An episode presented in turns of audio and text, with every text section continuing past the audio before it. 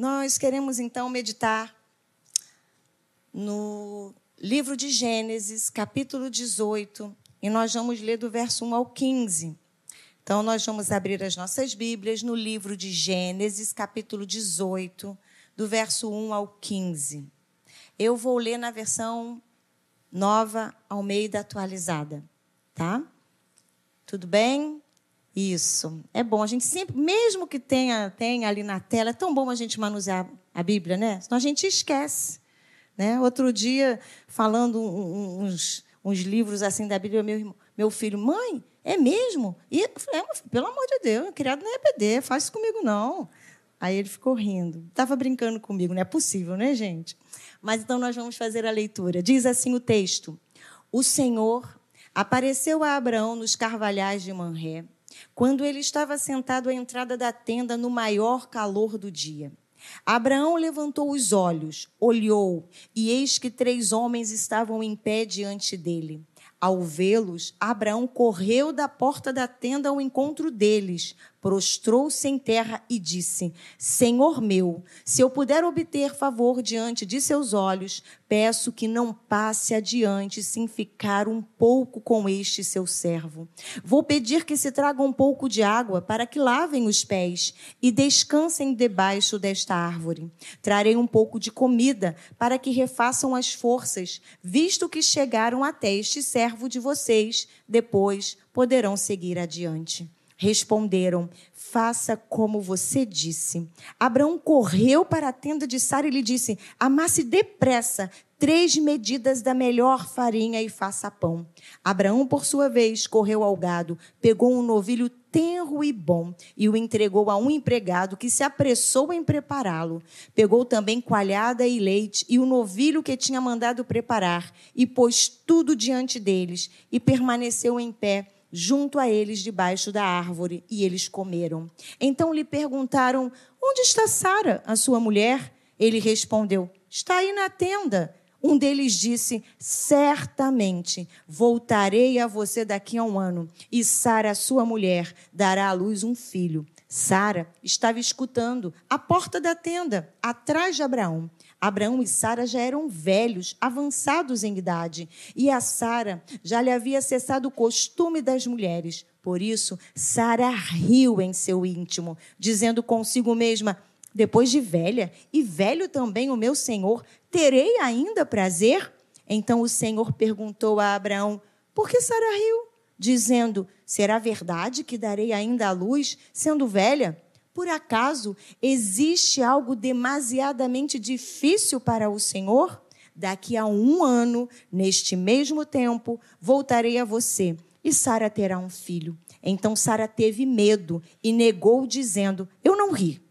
Ele, porém, disse: Não é verdade. É certo que você riu. Nós já oramos? Então vamos seguir. Bem, então vamos contextualizar o texto, né? Ele tem um contexto anterior. Eu sei que a maioria conhece, mas talvez alguém que esteja nos assistindo, né, pelo YouTube não conheça. Então, quando a gente retorna e vai voltando algumas páginas da nossa Bíblia, aqui no livro de Gênesis, no capítulo 12, nós lemos então que o Senhor aparece a Abraão, na época, né, Abraão, quando ele tinha 75 anos. Ele vive na cidade de Ur, dos caldeus, e o Senhor então faz um chamamento a ele: saia da tua terra, da tua parentela e da casa do seu pai. E vá para a terra que lhe mostrarei. Farei de você uma grande nação, e o abençoarei, e engrandecerei o seu nome. Seja uma bênção. Abençoarei aqueles que o abençoarem, e amaldiçoarei aqueles que o amaldiçoar. Em você serão benditas todas as famílias da terra. E diz o texto que partiu, pois Abraão, sem pestanejar, partiu Abraão seguindo aquele chamamento, né? Aquele chamado. Então, Abraão parte. Passando um pouco mais, indo para o capítulo 16, nós já lemos que, com o passar do tempo, e aí se vão, acho que 11 anos, com o avançar do tempo, é e a percepção de que não teriam mais filhos, né? O coração do homem, né? Eram avançados em idade.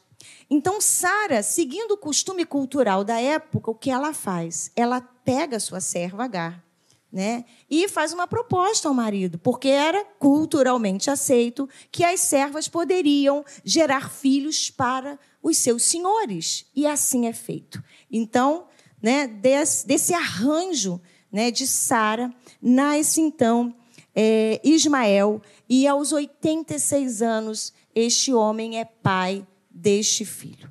E vamos seguir. Treze anos depois, olha isso. Volta então o Senhor a falar com Abraão. E agora ele tem 99 anos de idade. O Senhor, e está aqui no capítulo 17, reafirma né, a Abraão a promessa feita lá 24 anos atrás. E o Senhor faz uma aliança com Abraão. E ele então pede para que todos, né, aqueles que nascessem na sua casa, que fossem do sexo masculino, né, que deveriam fazer a circuncisão, porque essa é a marca da aliança do Senhor com o povo de Israel. E é isso. Esse é o contexto. E quando a gente vai para esse texto que nós lemos, desse texto, a gente pode apreender lições muito importantes para a nossa vida. E a primeira lição que eu aprendo né, com Abraão e com essa atitude é que Abraão, ele serve a Deus sem interesse próprio. E eu vou mostrar para vocês como é isso. Bem, diz o texto aqui do 1 ao 8, né, que Abraão, ele recebe com hospitalidade alguns viajantes que estavam ali de passagem. E era costume também da época, né, abrir as suas tendas, né, as portas da sua casa para receber os viajantes que passavam pela região. E Abraão está ali sentado à porta da sua tenda. Eu imagino calor, porque faz muito calor na Palestina, e ele está ali descansando, né, fadigado daquele sol, e aqueles homens passam, e ele avista né, aqueles homens e já os convida então para entrarem. Ele não sabia de quem se tratava. Quem são esses homens? Não se sabia. Talvez se ele desconfiasse, opa, né, é o, são os anjos do Senhor, e a gente vai explicar um pouquinho isso. Ah, vou receber, vou tirar proveito disso. Mas não, ele é um homem hospitaleiro, generoso, sem saber o que dali vinha. E lá na carta aos Hebreus, no capítulo 13, no verso 2, né, o autor está dizendo: Não deixem de receber bem aqueles que vêm à casa de vocês, pois alguns que foram hospitaleiros receberam anjos sem saber. Abraão não só ofereceu água e pão e descanso, mas mandou preparar para os visitantes um banquete, o que tinha de melhor, um novilho, coalhada, leite. E talvez você esteja pensando, mas o que, isso diz respeito à minha vida? Que, né? Estou vivendo aqui no século 21, numa cidade, né? Tão, tão distante, tão, tão distante tão violenta, né? Como é que a gente abre as nossas casas para qualquer pessoa? Não é assim? Mas, vem comigo. Abraão, então, de forma generosa, recebe aqueles homens. E mesmo sem saber quem eram, ele oferece o que ele tinha de melhor. Ele não sabia que ele estava diante né, do próprio Deus. É uma teofania. É quando Deus se revela ao homem. Olha isso, meus irmãos. E partindo disso, eu quero fazer algumas perguntas que eu já fiz para mim. Como você e eu temos recebido o Senhor Jesus nas nossas vidas? Vamos pensar. Você costuma ser fiel e generoso quando o Senhor não tem algo a te, a te oferecer? Ele não está te oferecendo nada agora. Ele está calado. Como você o recebe? Você costuma servi-lo quando tudo vai mal? A gente ouviu aqui um testemunho, irmãos, nós vivemos isso. E é angustiante demais. Mas eu tenho aprendido algo, sabe, meus irmãos? Sabe? orações que são feitas com súplicas, mas orações que são feitas com ações de graça. É isso mesmo. Senhor, tá pegando tudo. Senhor, não estou dando conta disso não. Senhor, eu estou olhando para os lados e não estou vendo solução. Mas eu te louvo porque independente de qualquer circunstância, o Senhor está comigo. Não vai ser essa luta que vai fazer com que eu, sabe, desanime, que eu sucumba a essa adversidade. E se ações de graça, irmãos, é dar ao Senhor o devido valor, porque Ele é merecedor, independente daquilo que você está vivendo ou que eu estou vivendo. Irmãos, geralmente, alguns se relacionam com o Senhor quando, né, faz uma barganha. Senhor, eu estou aqui, eis-me aqui, e está tudo acontecendo, que coisa boa, Deus pode me dar coisas. E aí a gente começa a se aproximar do Senhor, não como um pai que nos acolhe, que nos abraça. A gente se aproxima do Pai não porque Ele é o nosso Pai, mas porque Ele tem coisas para nos dar. E ao invés de procurarmos o nosso Deus e essa intimidade, a gente procura só o que Ele pode dar, só as mãos desse Pai. E Abraão me ensina isso.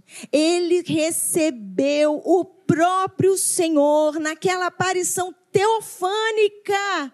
Sabe, irmãos, e talvez se ele já soubesse que o Senhor apareceria por aí, ele teria preparado antecipadamente, tinha chamado um buffet, né? Assim, porque, irmãos, não sei como é que é na casa de vocês, mas lá em casa é assim. Vamos receber uma visita. É um barata voa, né, irmãos? Criança, vamos esconder tudo, não é assim? Bota tudo lá, só não abre essa porta para a visita não ver. A gente faz o melhor, não é assim? É desse jeito. Mas aqueles homens passam sem avisar. E aquele homem está pronto para receber. Ele está pronto. Nós estamos prontos para receber o Senhor Jesus na nossa casa. Quando o Senhor Jesus passa lá pela nossa casa, o que, que ele encontra, irmãos? Vamos pensar. A gente quer que Jesus reine em nossa vida. A gente quer que o Senhor fique na nossa casa. Mas como é que está o ambiente da nossa casa? E eu estava ouvindo essa semana uma pessoa contando um testemunho e ela dizendo que o marido se deslocou aqui do Rio de Janeiro para ir a, a, a, uma família no exterior, porque essa família estava precisando de um apoio. Ele foi. Mas diz ele que teve um dia que foi uma coisa tão surreal que ele falou: não posso ficar aqui, porque eu não estou acostumado com isso. E ele saiu. E a pessoa, o amigo foi atrás: não, não sai, não, vem aqui, aquela coisa toda. Irmãos, nós precisamos preparar para o nosso Senhor um ambiente. Imagina o Senhor passando lá em casa e eu estou tacando panela no meu marido, meu marido tacando panela em mim, eu gritando, as crianças dando chute no cachorro. Que ambiente é esse? O que, que nós temos a oferecer ao nosso Deus? Ele tem pedido a nós o nosso melhor. O que, que o Senhor encontra quando ele passa lá na sua empresa? Quando ele passa lá na sua relação com os seus empregados ou com aquele ao qual né, você presta serviço, como é, que, como é que se dá isso? O que, que ele encontra por aí? E eu me pergunto sempre: se o Senhor Jesus sentar aqui do meu lado enquanto eu estou dirigindo, o que, que ele vai encontrar? Ah, irmãos, o trânsito é uma benção. Ah, ela diz que eu sou pilota. Nada, é pilota ali, ó, do meu lado aqui. Irmãos, os anjos saem, acho que correndo da frente de alguns crentes para não ser atropelados. O que que o Senhor tem encontrado quando ele bate a porta do seu coração? O que que ele encontra neste coração? A palavra de Deus diz que um coração contrito e quebrantado ele não despreza. Irmãos, é de surpresa que o Senhor está passando e está olhando e está dizendo o que, que você tem a me oferecer. E nós queremos dizer nesta noite: Senhor, a minha família, a minha casa, a minha vida, tudo isso é teu e a ti eu vou dar o melhor. Eu vou aplicar a tua palavra e eu vou te receber. Transforma, Senhor, as nossas vidas. Que os nossos corações estejam abertos Irmãos, receber o Senhor desta maneira generosa significa servir pessoas. Como é que a gente serve ao Senhor? Servindo pessoas. É sendo o ombro para essa pessoa. É sendo, às vezes, a escuta e muitas vezes do seu cônjuge, Não é assim? Uma relação ali de amizade. Eu ouvi o seu filho, né? A gente tem filho, um é mais fechadinho, o outro é mais expansivo, e a gente estar atento ao que está acontecendo. Sabe por quê, irmão? Sabe por que eu falo isso? Porque a vida de todos nós é muito corrida. E se bobear, a gente nem se encontra, eles vão crescendo, né? E daqui a pouco um entra, o outro sai, chegou da escola, você, oi, meu filho está vivo, eu estou viva também, eu estou trabalhando, estou indo para a igreja, mãe, eu estou indo para aquele compromisso. Irmãos, eu tenho dito isso, pessoas não são coisas. Pessoas são sujeitos. E a gente precisa olhar no olho. A gente precisa, sabe, dar este ombro, dar, sabe, ouvidos, é chorar com os que choram, é se alegrar com os que se alegram e servir sem interesse pessoal.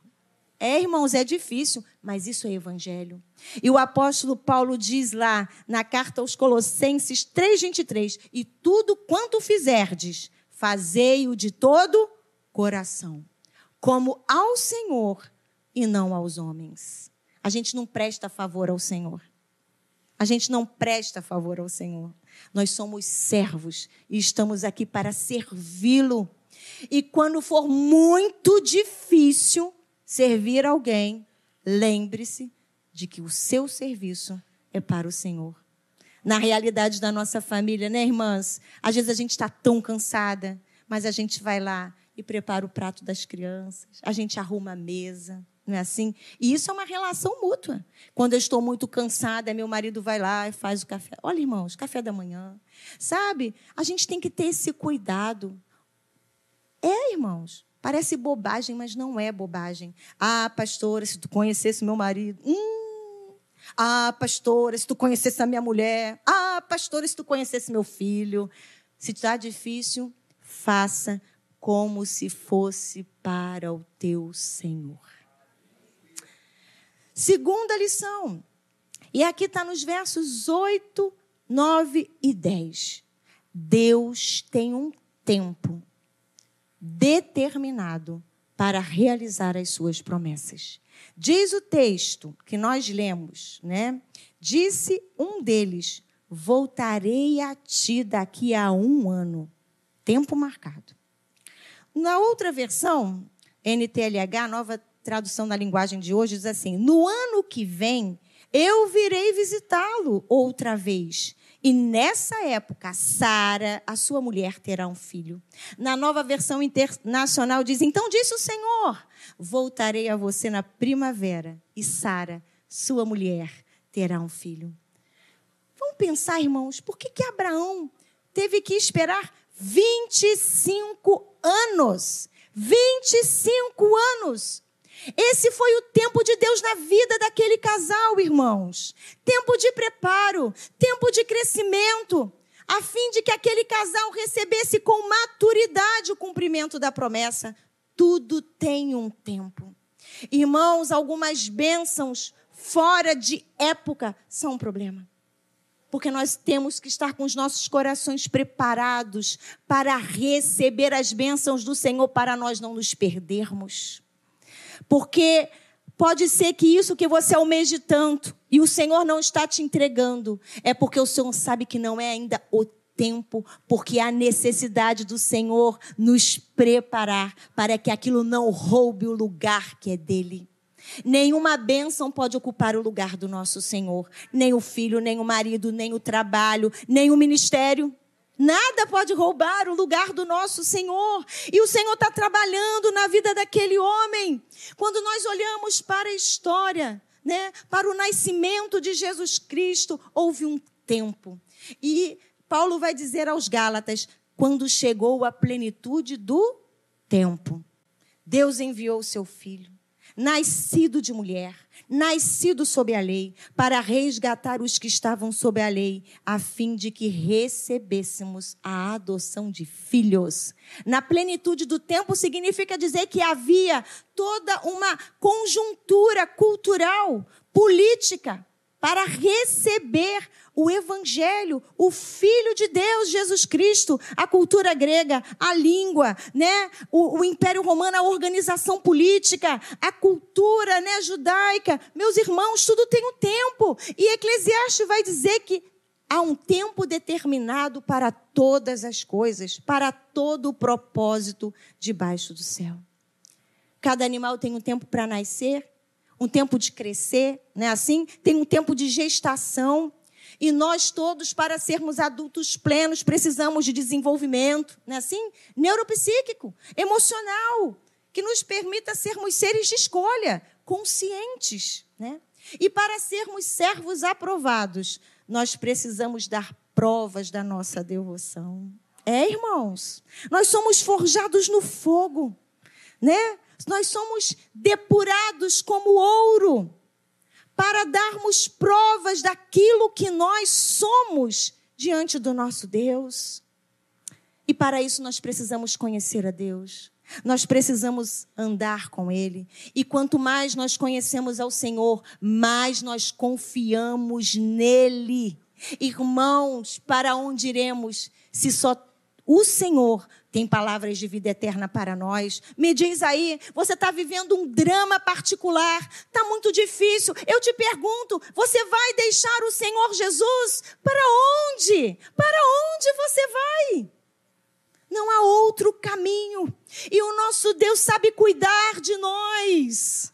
Ele é o nosso conselheiro. Ele é o nosso Senhor. Ele está forjando em você o caráter dele, porque você é filho. Você tem a marca do Cordeiro sobre a sua vida. Deixa o Senhor trabalhar. Não se apresse. Não duvide da promessa. Se o Senhor te fez uma promessa, o Senhor vai cumprir. Na família do meu marido, eh, a mãe dele se converteu logo e os filhos também. Mas o meu sogro levou quantos anos? 20 anos, não é isso? Para se converter, 18, 19 anos para se converter. E ela buscava o Senhor pela vida do marido, mas buscava nas consagrações, nas orações. Foram anos difíceis. E eu lembro que, por último, ela estava muito cansada. Sabe, cansada. E Deus, irmãos, nós somos pentecostais, não somos? A gente não fica correndo atrás de profecia, revelação, nada disso, não é assim? Mas Deus fala. E um dia o Senhor falou com ela. E a palavra foi muito específica. A palavra era: durante dois anos, você ainda vai subir e descer escadas, mas ao final deste tempo eu vou te dar vitória. E eu lembro que naquele dia ela chegou, ela estava muito chateada. Mas, pastora, estava, porque ela estava esgotada. Ela não aguentava mais. E eu falei, sogra, vamos aguardar, porque se foi Deus que falou, isso vai acontecer irmãos, e foram mesmo. Dois anos. E num belo dia, mais uma cantata de Natal, como todas as outras, né? Que ano após anos nós fazíamos na igreja de Caxias. E nós fizemos o convite, né? O Sancler falou: vamos lá, pai, vamos assistir a cantata e tudo mais. Irmãos, a mensagem do Natal é essa que nós conhecemos naquele dia aquele homem se rendeu ao Senhor e permanece na presença do Senhor até hoje. Isso foi no ano de 99. Então, o nosso Deus é Deus de promessas. Se você tem uma promessa do Senhor para o teu coração, guarda e espera. O Senhor é fiel para cumprir todas as suas promessas. E falando de fidelidade, a terceira lição é essa. O nosso Deus é fiel. Está lá nos versículos 11 e 12. Diz o texto, né?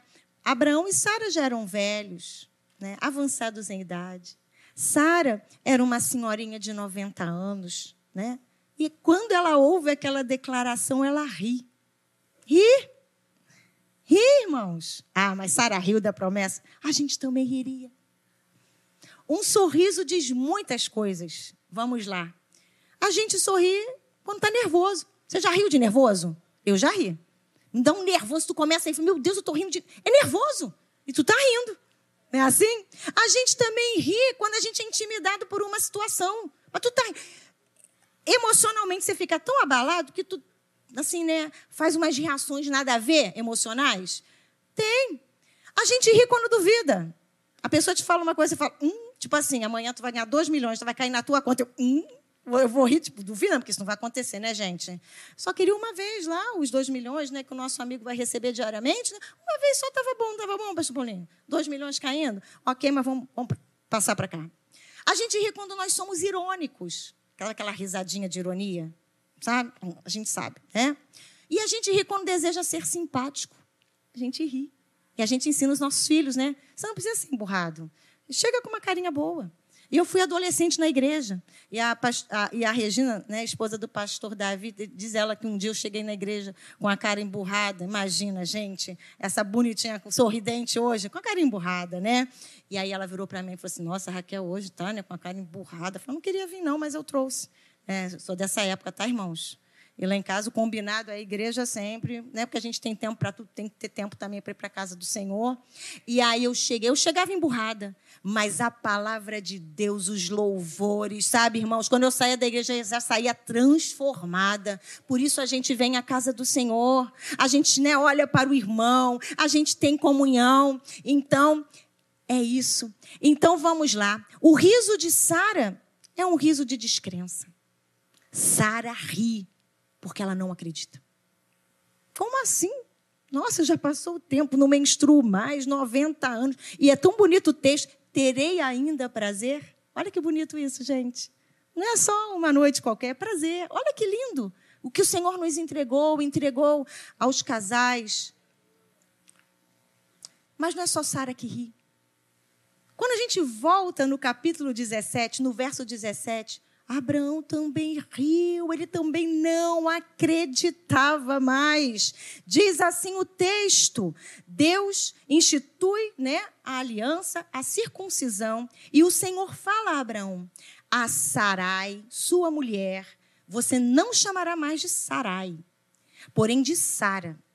Eu a abençoarei e darei a você um filho que nascerá dela. Sim, eu a abençoarei e ela se tornará nações. Reis de povos procederão dela. E continua o texto. Então, Abraão se prostrou com o rosto em terra e riu. Dizendo consigo mesmo: pode nascer um filho a um homem de 100 anos, porque se ele está com 99, até gestar, aquela coisa toda, 100 anos, né? E será que Sara, com os seus 90 anos, ainda poderá dar à luz? Olha bem. Após o nascimento de Ismael, 13 anos se passaram. E talvez eu penso aqui, né, com a minha cabecinha pensante, Abraão já acreditasse que o herdeiro da promessa seria então o seu filho, né, Ismael, filho de Agar. Mas Deus volta a falar com ele. E ele também descrê, porque ele ri. Porque o tempo é implacável. E ele sentia no corpo o passar do tempo. É, ele via as impossibilidades. É, as, aquelas impossibilidades. A impossibilidade dele era muito grande. Pois se no tempo que as mulheres eram férteis, que Sara era fértil, nada aconteceu, será agora com idade avançada. Mas o Senhor diz a ele, está lá no verso 19 do capítulo 17: A minha aliança, porém, estabelecerá-ei, opa, trava a língua, com Isaac, o qual Sara te dará a luz neste mesmo tempo, daqui a um ano. Vamos pensar. Deus falou com ele daqui a um ano. E depois ele tem essa aparição aqui e Sara ouve a promessa.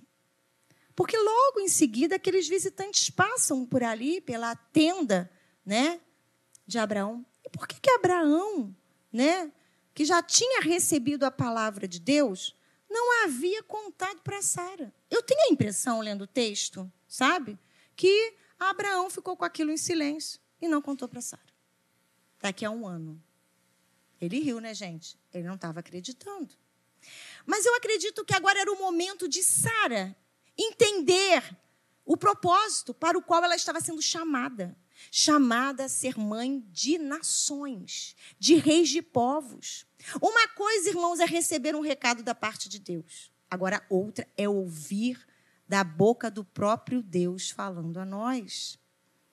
Na carta aos Hebreus, na galeria da fé, a gente lê que pela fé, também a própria Sara recebeu poder para ser mãe, poder para ser mãe, não obstante a avançada idade, pois teve por fiel aquele que lhe havia feito a promessa.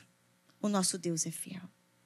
Sabe, irmãos, parece que havia ali uma falta de comunicação. Talvez você tenha recebido algo do Senhor e você fala, isso é tão possível, como é que eu vou entregar isso para o meu marido? Como é que eu vou entregar isso para o meu filho? E santo de casa não faz milagre, não é assim? Mas o nosso Deus é capaz de enviar alguém, um anjo do Senhor, através de uma pessoa para falar nessa, nesse ponto que para você parece impossível. Irmãos, o nosso Deus é fiel e, e Ele entende, nós somos demasiadamente humanos e tem hora que a gente fraqueja na nossa fé, no nosso crer.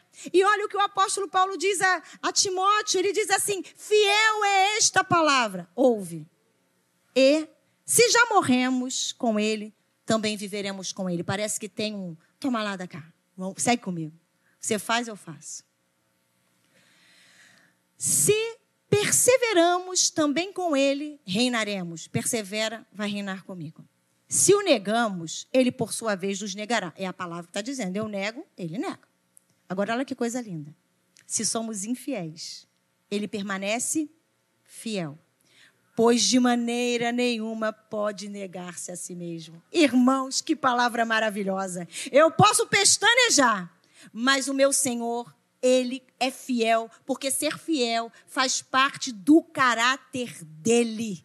Ele não acorda pensando, hoje não vou ser fiel, não. Raquel anda vacilando muito, não está do meu jeitinho. Hoje vou ser fiel, não. Não, irmãos. Independente do meu estado de espírito, do meu estado emocional, o meu Deus é fiel. E quando a gente dobra os joelhos, Ele ouve a nossa oração. Será que o Senhor me escuta? Ele te escuta. Ele só está precisando ouvir você falar.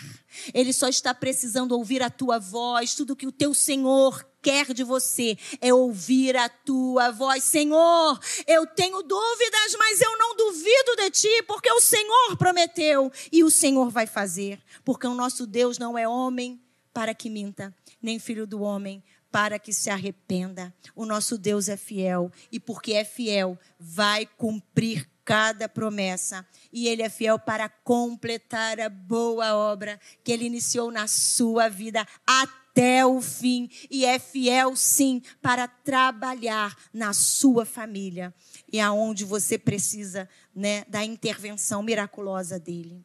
E por fim, o nosso Deus é o Deus do impossível. Irmãos, que coisa maravilhosa. Ouve. Ela ri no seu íntimo e ela diz consigo mesma: depois de velha e velho, também o meu Senhor terei ainda prazer.